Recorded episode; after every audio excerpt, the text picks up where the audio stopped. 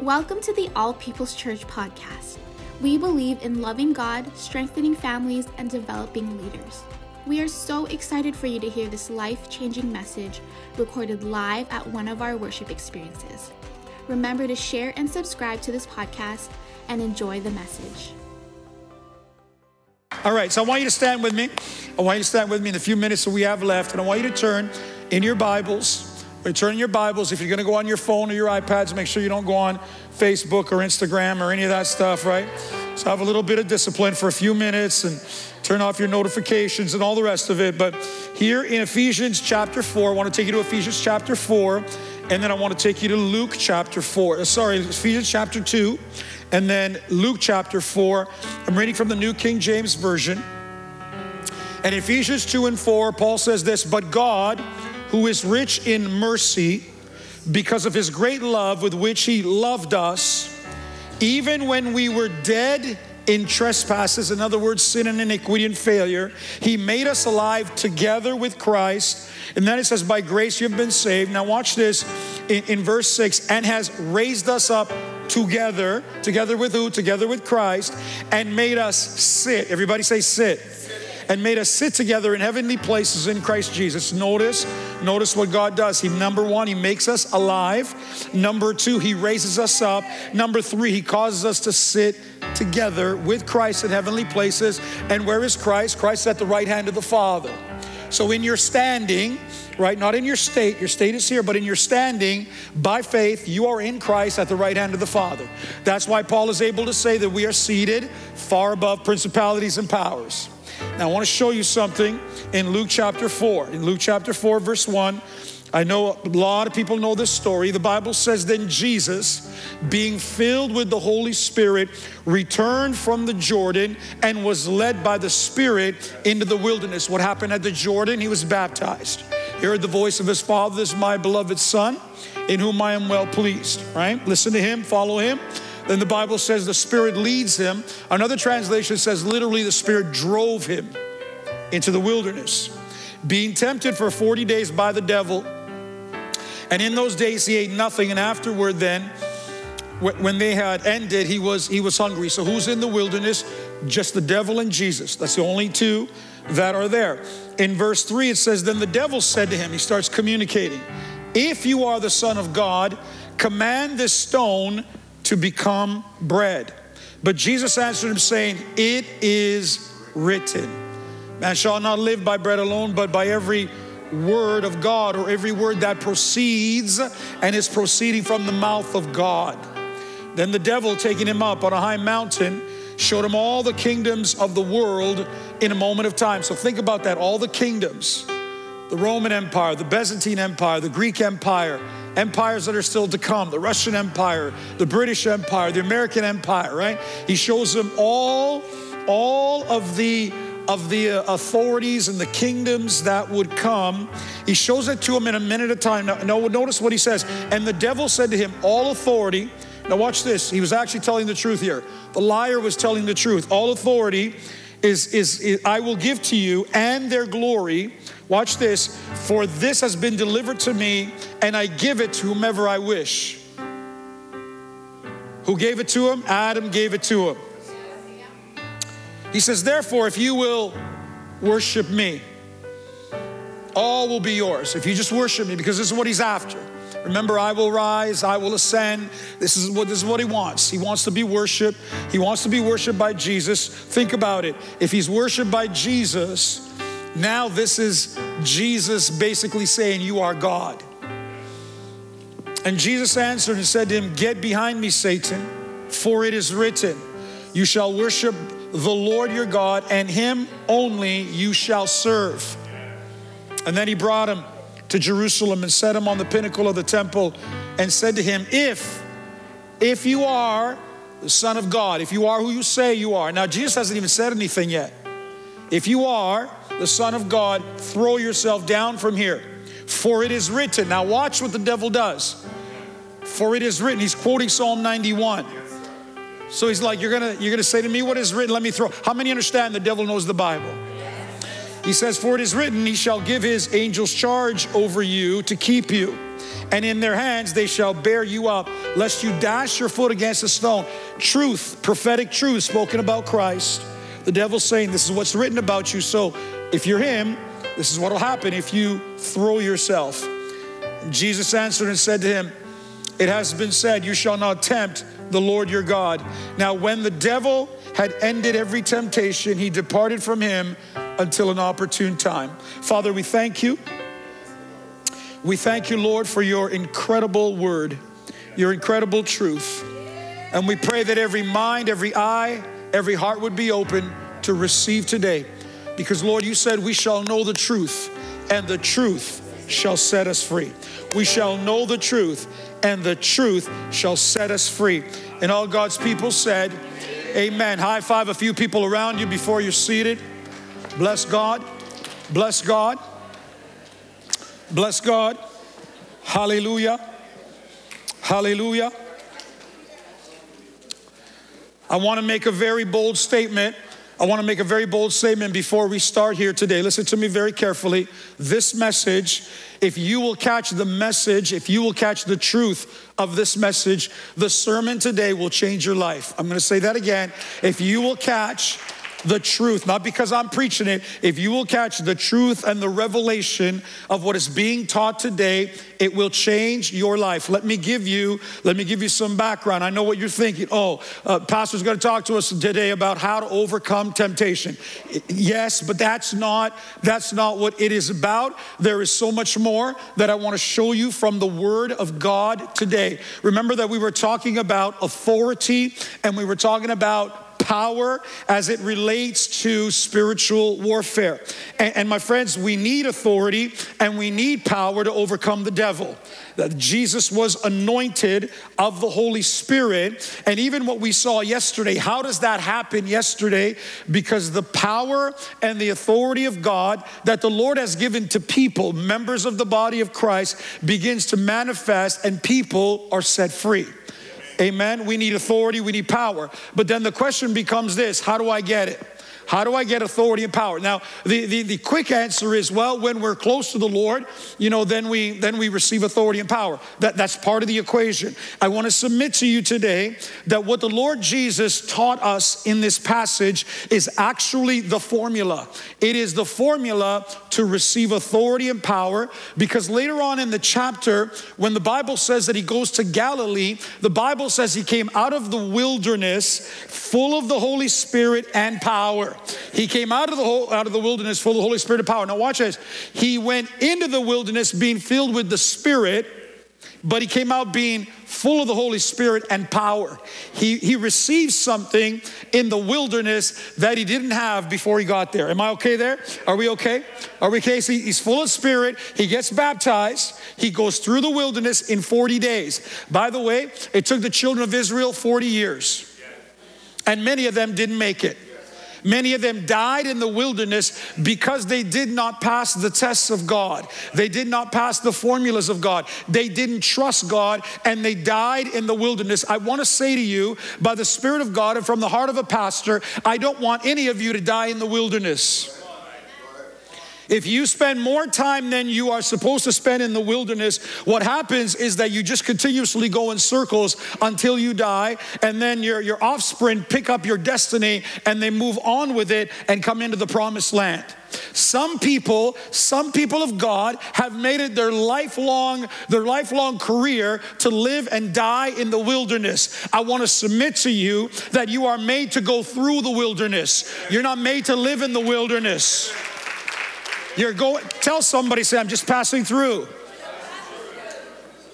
Now, here's the truth because everybody's always in the wilderness. The, the, the, truth is that you'll probably only have two to three wilderness experiences in your life. Every testing, every trial is not, I'm in the wilderness, I'm in the wilderness. Like, how long are you going to be in the wilderness? How many want to get onto the promised land? Huh? And Jesus said, I'm not, I'm not spending 40 years here. I'm going to do this in 40 days, and I'm going to do it because I'm going to pass the test that my Father has put before me. Now, I want you to see the journey of the process. I want you to understand. Here's Jesus.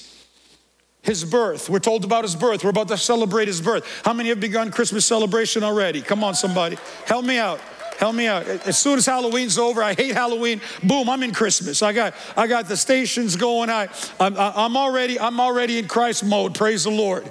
I, I got to tell you got to tell you a story. I'm about to get eh, turn to somebody says about to get into trouble. Because quite honestly, I, am getting I'm getting to that age where I just you know what I, I, am like I don't care. All right, I'm, I'm I'm in the I'm in the Royal Bank. I'm in the Royal Bank. And right there beside me on this little square box, it says Happy Diwali. I said to the lady, I said, Are you gonna have Merry Christmas on this box when I come in December? Oh, sir, oh, sir, we, we have Merry Christmas all the time. I said, No, you don't. No, no, no, you'll have joy or some stupidity about holidays. I said, I, am gonna come back to this bank. I wanna see Merry Christmas right there. some other some other fella comes, he, he starts going, oh, don't worry, don't worry. I'm like, yeah, we're gonna, we're gonna find out. I'm going right back to that bank. I'll let you know. But, but anyway, we, we celebrate, watch this, we celebrate Christ. We have, we have all this information about the birth of the Lord. And then all of a sudden, we don't hear about him for about 13, 12 years when they lose him. Remember, Joseph and Mary, they lose him. Imagine telling God, yeah, we lost him. We don't know where he, you know, he's with, he was with the relatives and, and everybody thought he was with somebody, right? Which is a good thing to keep, there's a good lesson.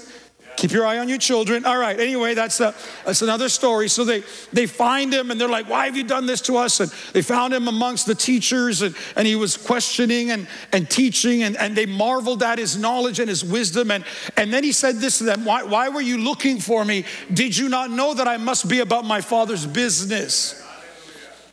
Church, I want you to catch this. All of you are in Father's business. All of us are in Father's business. But then the Bible says he was subject to them. He, he went home.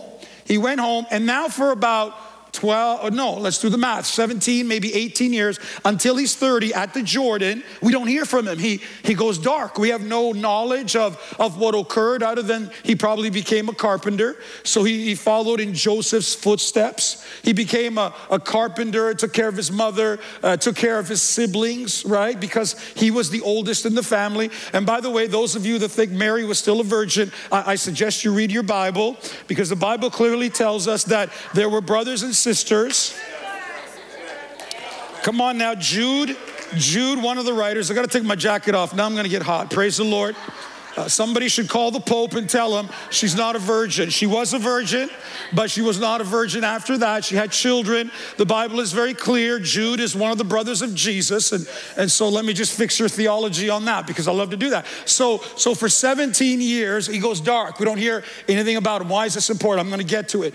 Then all of a sudden, at the Jordan, at the Jordan, his cousin John baptizes him. You know, he says, Behold the Lamb of God. John says things like, He must increase uh, and I must decrease. And, and we see this transition that, that is occurring. So here we are. We're at the Jordan. He gets baptized. We hear the voice of the Father. From there, he goes into the wilderness. He gets tested. He comes out of the wilderness and he goes to Galilee. Those of you that, that came to Israel, and, and let's pray that we can go again. I really wanted to go in 2024, but I don't think so unless we're going to get a hard hat and a lot of chest protection. But anyway, um, he goes to Galilee, which was the headquarters, and then from there, he goes to Nazareth. Nazareth is his hometown. The Bible says, Can anything good come out of Nazareth? It is a, it is a place of negativity and toxicity and a lot of mindsets. And, and he goes to Nazareth, and uh, at first he's really well received, then he's rejected. I'm going to get to that in just a moment. Why? Why am I giving you this? Because we are all on a journey. We're all on a journey, and Jesus gives us a formula. I was sharing this with Pastor Moses. Since Jesus was the only one there, and by the way, when we were in Israel, they said to us, Well, this is the mount. This is the mount that's considered uh, to be the place where Jesus was tempted. And I looked at it and I thought, This is it? like, not very special. I don't, know what we think. I don't know what we think these moments and these places are, but when you see them, when you see them, you're like, oh, okay. Like I, I remember uh, in in uh, in Israel, there is a, a place that they take the tourists that people get baptized. I've been there. The Jordan part where they take the tourists, which is a little more glamorous, it looks a little more fancy, and, and the water's clean. But when we were there with Dr. Charles, you'll remember he took us, he said, Let me, let me tell you where, where probably Jesus really was baptized. And it's actually near the country of Jordan. Really, the border is, is right there for those of you that remember it. So here we are, we're in the water, and this water is dirty, it's mucky. We're, we're baptizing people, and then he turns to me, he says, You know, there's snakes in here. And I'm like, What? It's I'm like, I'm like, get in this water, people, baptize you, get out. I'm like, and I'm like, yeah, this is probably the water, dirty, mucky, unimpressive, where, where, where, where, you know, because we romanticize all these, all these places, but that was the reality of where Jesus would have been, would have been baptized by John. All right? So, so this is this is the journey. This is the reality of it. And we see here that Jesus is in the wilderness with the devil, which means what? Means that Jesus must have told this story to the disciples. They, have, they would have no other knowledge other than Jesus saying, This is what occurred when I got baptized. I went into the wilderness. But the question is, why? Why did he feel the need to tell them what occurred? Because I believe this is incredibly important. And at the end, I'm going to reveal something very powerful to you that's going to change your life. Let me just say this about the temptations. Number one, they were legitimate. Number two, they were appealing. Number three, they were desired. Number four, they were ruthless. I want you to know the devil is ruthless with you. I want you to understand that everything that the devil tempted Jesus with, Jesus wanted. This is legitimate stuff. Everything the devil said to him, I will give to you, he wanted. He came for. The devil knows what we want. The devil knows what appeals to us. The devil knows how to tempt you. And he's not going to waste his time with things that are not appealing to you and they're not legitimate to you. Can I also submit to you that Jesus could have failed? You don't tempt someone that can't fail. The temptation was for you to fail, for you to do what I'm asking you to do. Why? Because in the devil's mind, if this is really God's champion, if this is really the Son of God, and I can trip him up like I tripped up Adam, then we are in a stalemate and nothing ever gets resolved. And I remain the God of this world. The God of heaven came to dispossess the God of this world. How did he become the God of this world? Adam gave it to him. Now, Adam was never the God of this world. It was given to him on stewardship, and we don't know what the full reality of Adam's call would have been because his assignment was what? To make the earth like the garden make the earth like the garden, and they failed because they settled for something less. And so now the God of heaven has to come to buy back the earth and its people and all its systems from the God of this world. But I want you to know something that the God of this world has been defeated by the God of heaven. Are we good so far? All right, now if we're going to gain authority and power, and we're going to follow the model of Jesus, and this is what I've called today's message, you must pass these tests. You must pass these tests. This is the pathway. This is the journey. Pastor, what are the tests? Number one, I want you to notice that he said, if you are the Son of God, and I'm going to get to the if in a moment, if you are the Son of God, I know you're hungry, turn this, turn uh, this stone into bread. Turn this stone into bread. What was he really saying to him? I know what you're craving at this moment. I, I know what you require. If we're all honest with ourselves, you know we have cravings. Even after we become born again, spirit filled, we, we heard about this yesterday. We have crazy cravings, we have we have desires. We we want things that we shouldn't have. How many? Come on, let's be honest. And it goes all the way to the garden, all the way to the garden, because God said to Adam, listen, you can eat of any tree. We don't even know how many trees were there. You can eat of any tree except for this tree. And what was the tree that they ate? And by the way, let me help you with your theology. It was not an apple. All right, please follow. It was not an apple. There weren't three kings. These things are in the Word of God. The Bible just said it was a fruit. It was pleasing to the eye. Probably tasted amazing. Isn't it amazing today? We have a whole channel that is focused on nothing but food. The food channel started in the book of Genesis, right? The devil knows how to make things appealing. He knows how to make things taste good for a little while for a little while it'll look good, feel good, taste good, but I'm telling you in the end, it's gonna be agony. So he says, turn the bread or turn the stone into bread. Now, now watch this. The bread also represents what? We call it, what do we call bread today? What's another word? Money, right? Money. What, really, what he's saying is this is substance, this is resources. It's, it's about what, what money can buy. And what money can buy gives people what? Power. I'm going to talk about that in a moment. But here's what he's really saying why don't you become your own provider? Why don't you become your own source? Never mind your father. But what did Jesus say? Jesus said that man shall not live by bread alone, but by every word that proceeds from the mouth of God. But in the Our Father, we are taught, give us this day our daily bread. Our trust is in God, that God will provide bread, that God will provide health and strength and resource. And, and my friends, that the bread test is this that ultimately mammon will not become your God. Many people have left God chasing after bread, chasing after resource, chasing after money, and chasing after the things that money can buy. They have left God behind in order to chase these things. The first test you must pass is the bread test, the mammon test. I'm gonna do whatever it takes. Some of us, some of us won't be in the house of God because we we need to work more because we need to earn more. We don't even understand that even God rested on the seventh day. And, and why are you working so hard anyway? You know that the tax man is coming to take it away from you. This lie that we've been fed that it, the harder you work, then you're, you're going to get ahead is simply not true. The harder you work, the, the more they take. How many understand what we're talking about?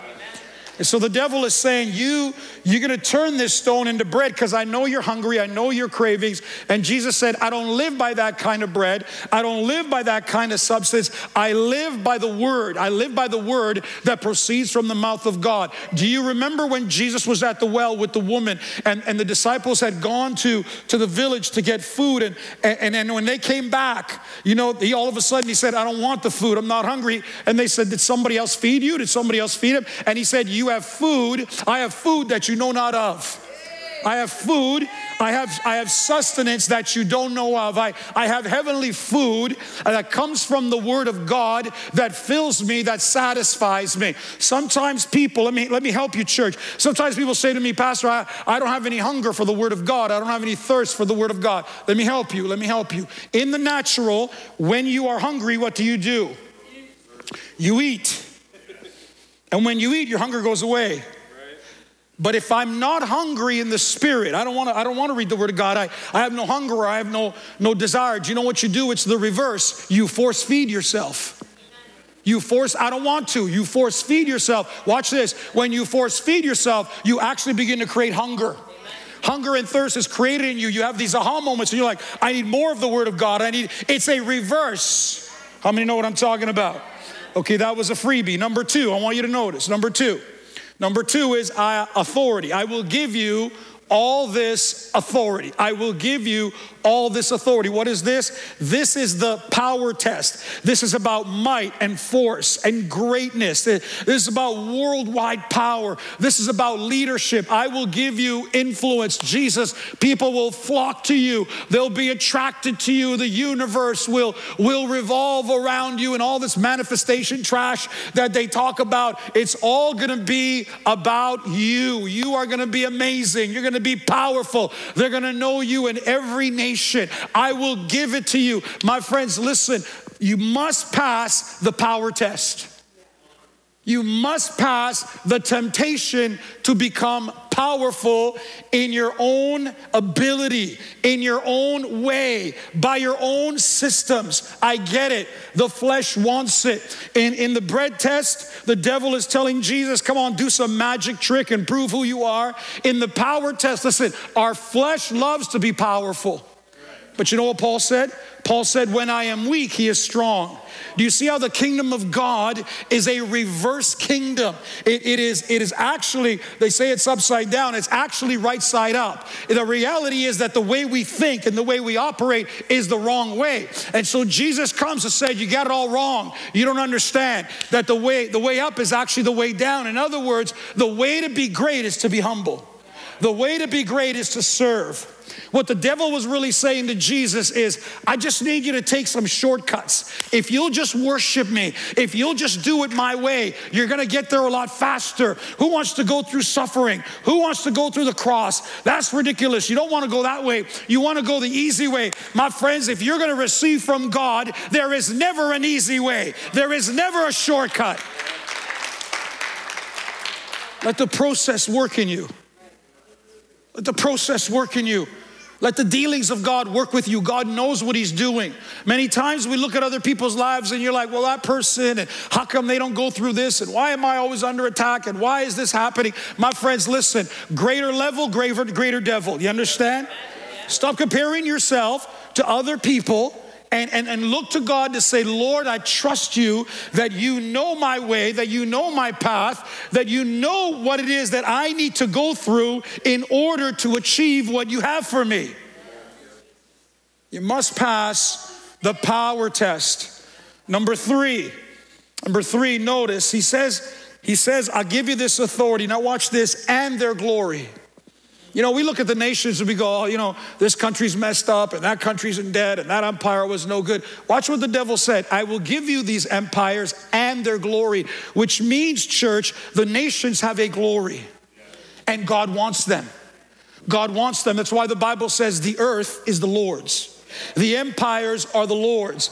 Every mountain of influence belongs to the Lord. Can I say this to you? The God came through Jesus not only to redeem people and to save people, but he came to redeem all kinds of, of mountains of influences. He came to redeem education. He came to redeem law. He came to redeem government. He came to redeem sports. He came to redeem, uh, you know, entertainment and music and movies. He doesn't want to destroy destroy them, he wants to redeem them.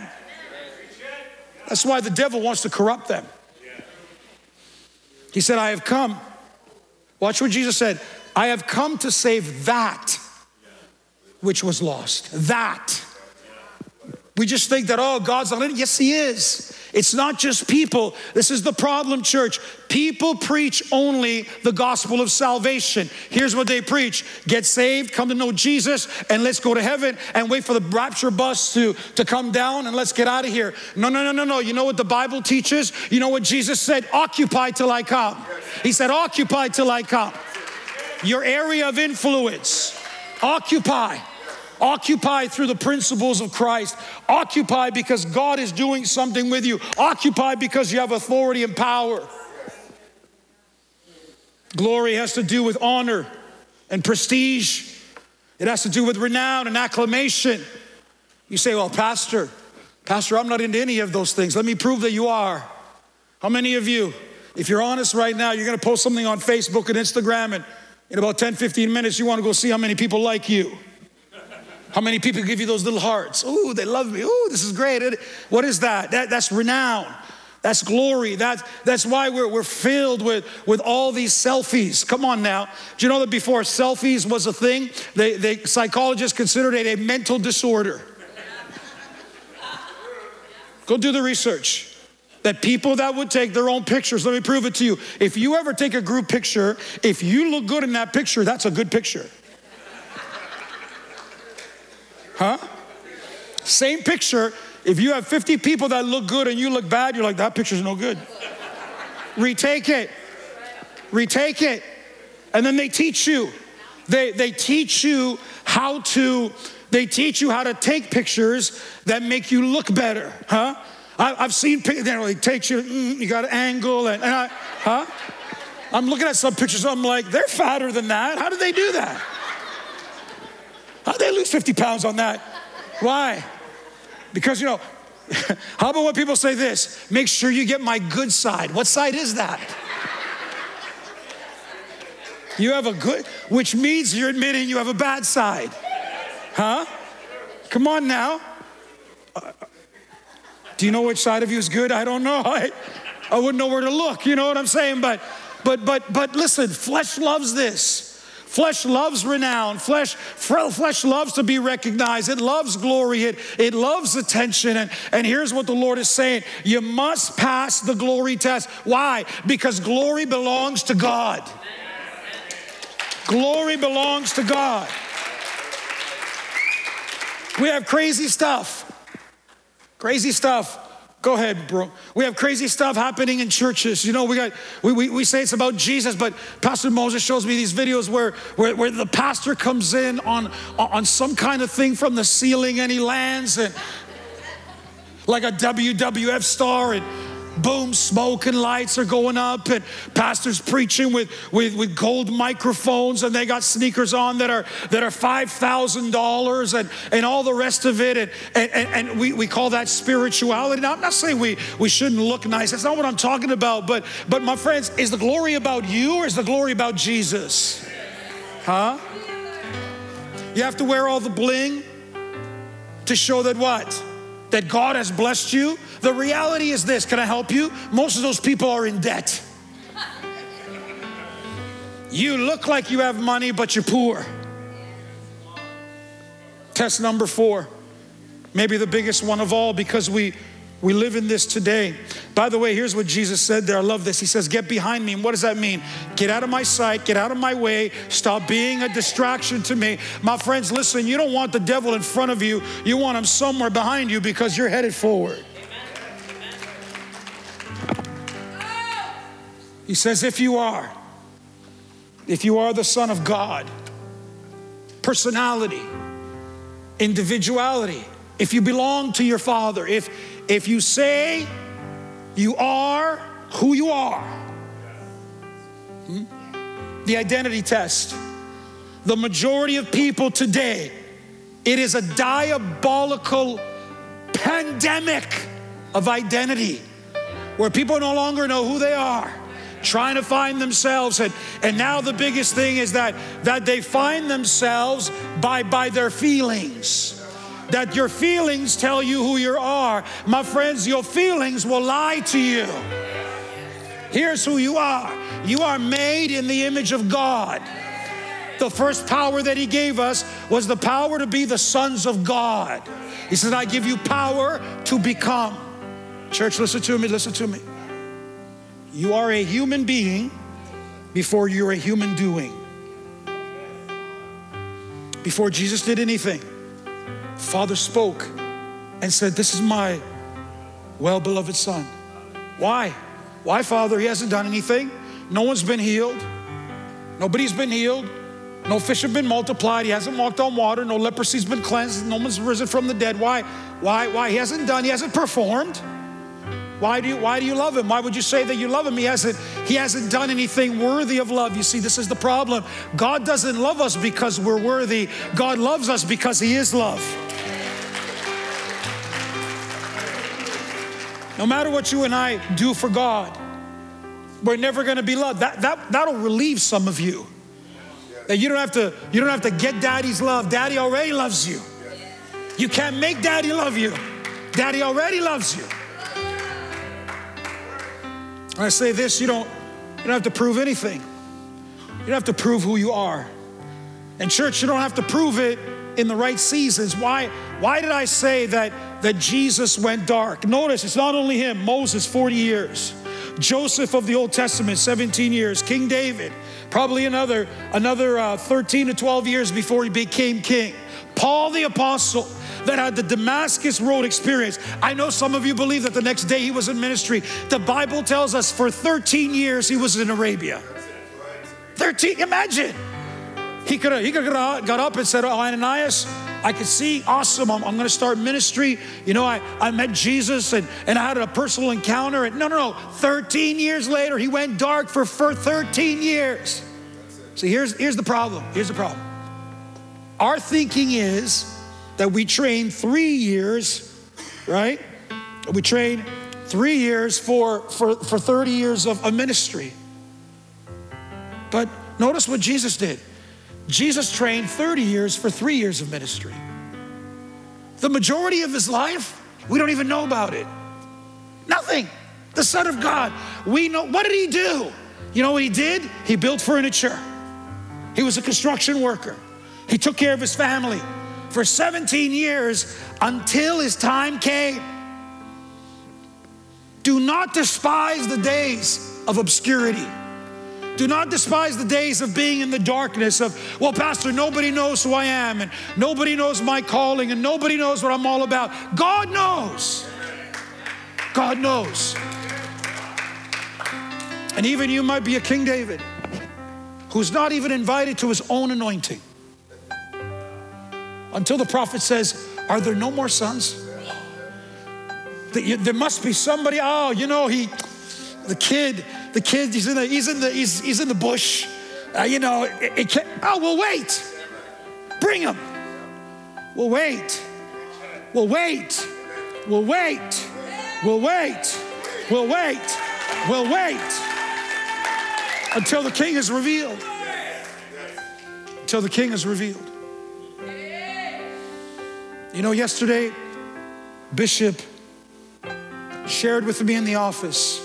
I didn't even know this. You know, he's from Ghana.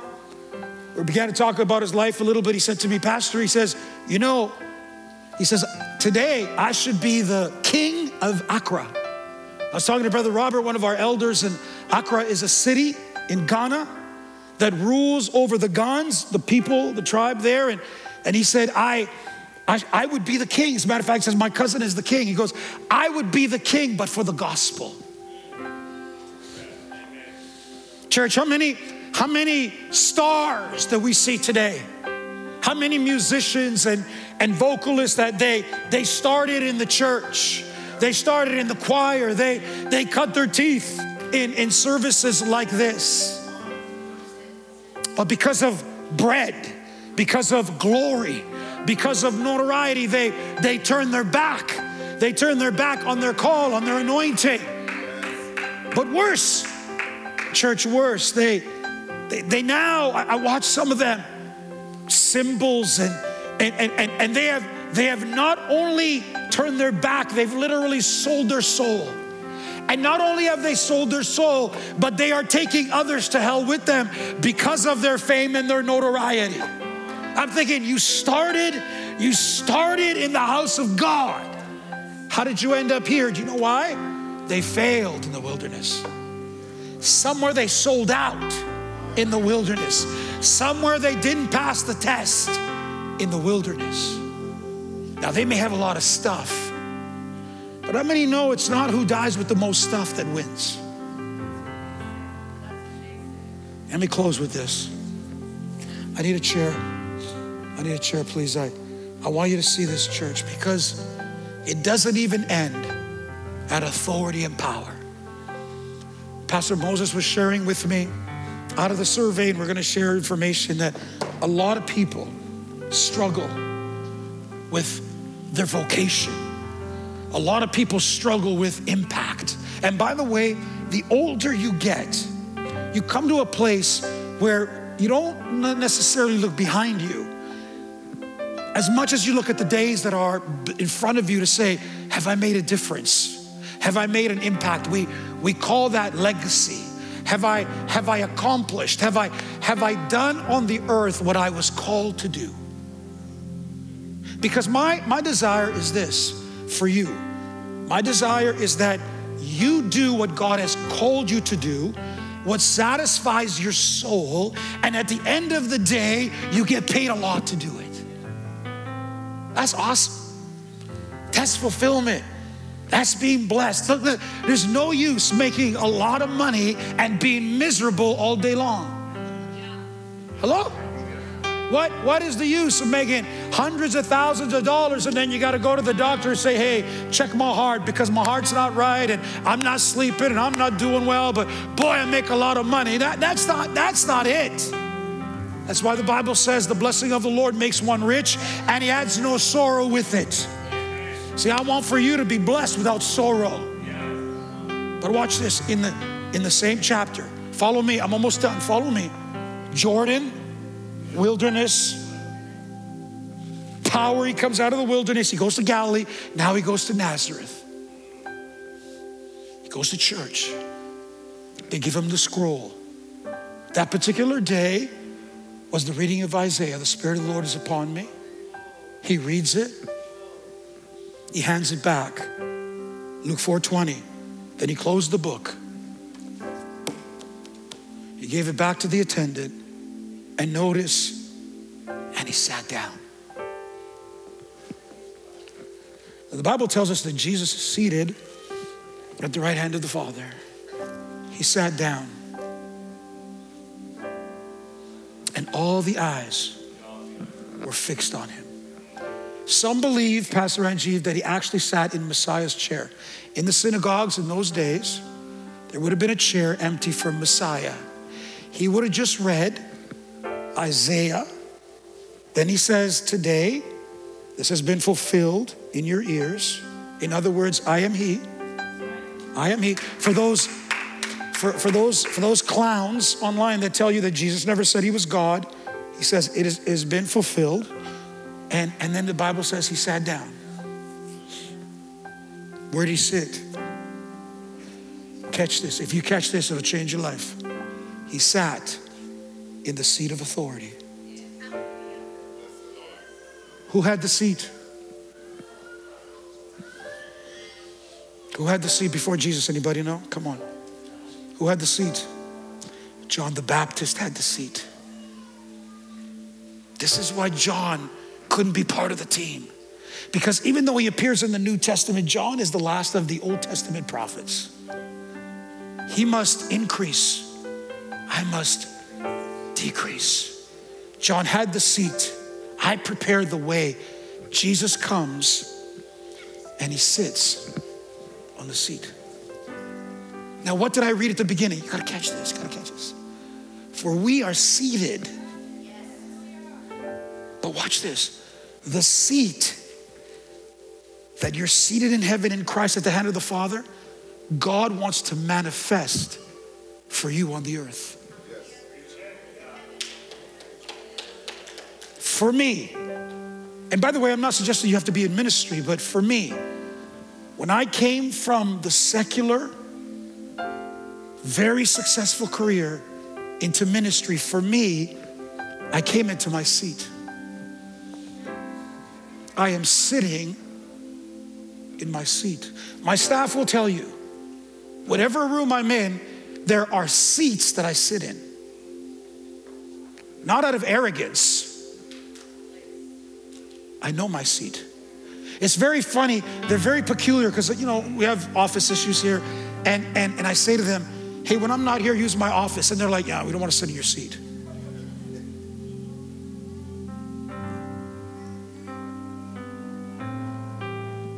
I'm going to help some of you right now.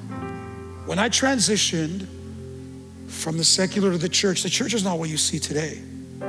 Maybe 100 people, hurting, broken, couldn't pay. Listen, the church couldn't pay its bills. You know, you know, the, the, the accountant came to me and said, Pastor, do you want to pay the water bill today, uh, this month, or do you want to pay the hydro or the gas? And I'm like, what? She said, well, we just don't have the money to pay all the bills. And I said to her, You're telling me the house of God doesn't have money to pay the bills? I said, Pay the bills. She goes, Pastor, there's no money. I said, Pay them, the money will be there. And I said to the father, If you can't pay your own bills, what are we doing here? All the bills got paid. All the bills got paid. Here's how I want to help you. And I'm going to close. Worship team, get ready. A man, after a service, a man comes up to me. He wasn't being malicious. Watch how the devil is nasty. Right at the stairs over there, I'm going into my office. He, he said to me, Hey, Pastor, hey, Pastor. He goes, I just want to ask you a question. He goes, You know, he goes, You know, you were one of the youngest national vice presidents and, and, uh, and all, you know, your career and everything we know about you. Listen to what he said. He said, What's it like to be just a pastor? It's like the devil struck me with an arrow. The word just. What's it like to be just a pastor? And for a moment, I'll be honest, it struck me. I thought to myself, what have I done? What have I done to myself? What have I done to my family? Then I, I realized, I'll tell you what I've done. I have fulfilled the call of my life.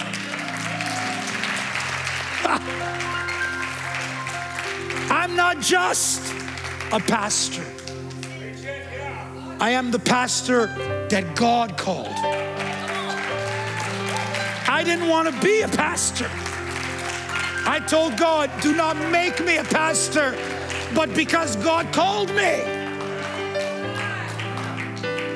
That's where you have joy and fulfillment. I don't want this chair to be moved, Kimberly, because we're going to stand and we're going to worship God. And I want you to look at this chair because there is a seat for you that God wants you, that God wants you to come into. Not for your glory, not for your power, not for your own anointing, but because God has a seat for you to sit in so you won't die in the wilderness. But you'll come into the promised land that you won't stop just at authority and power because you'll have a revelation I'm already seated.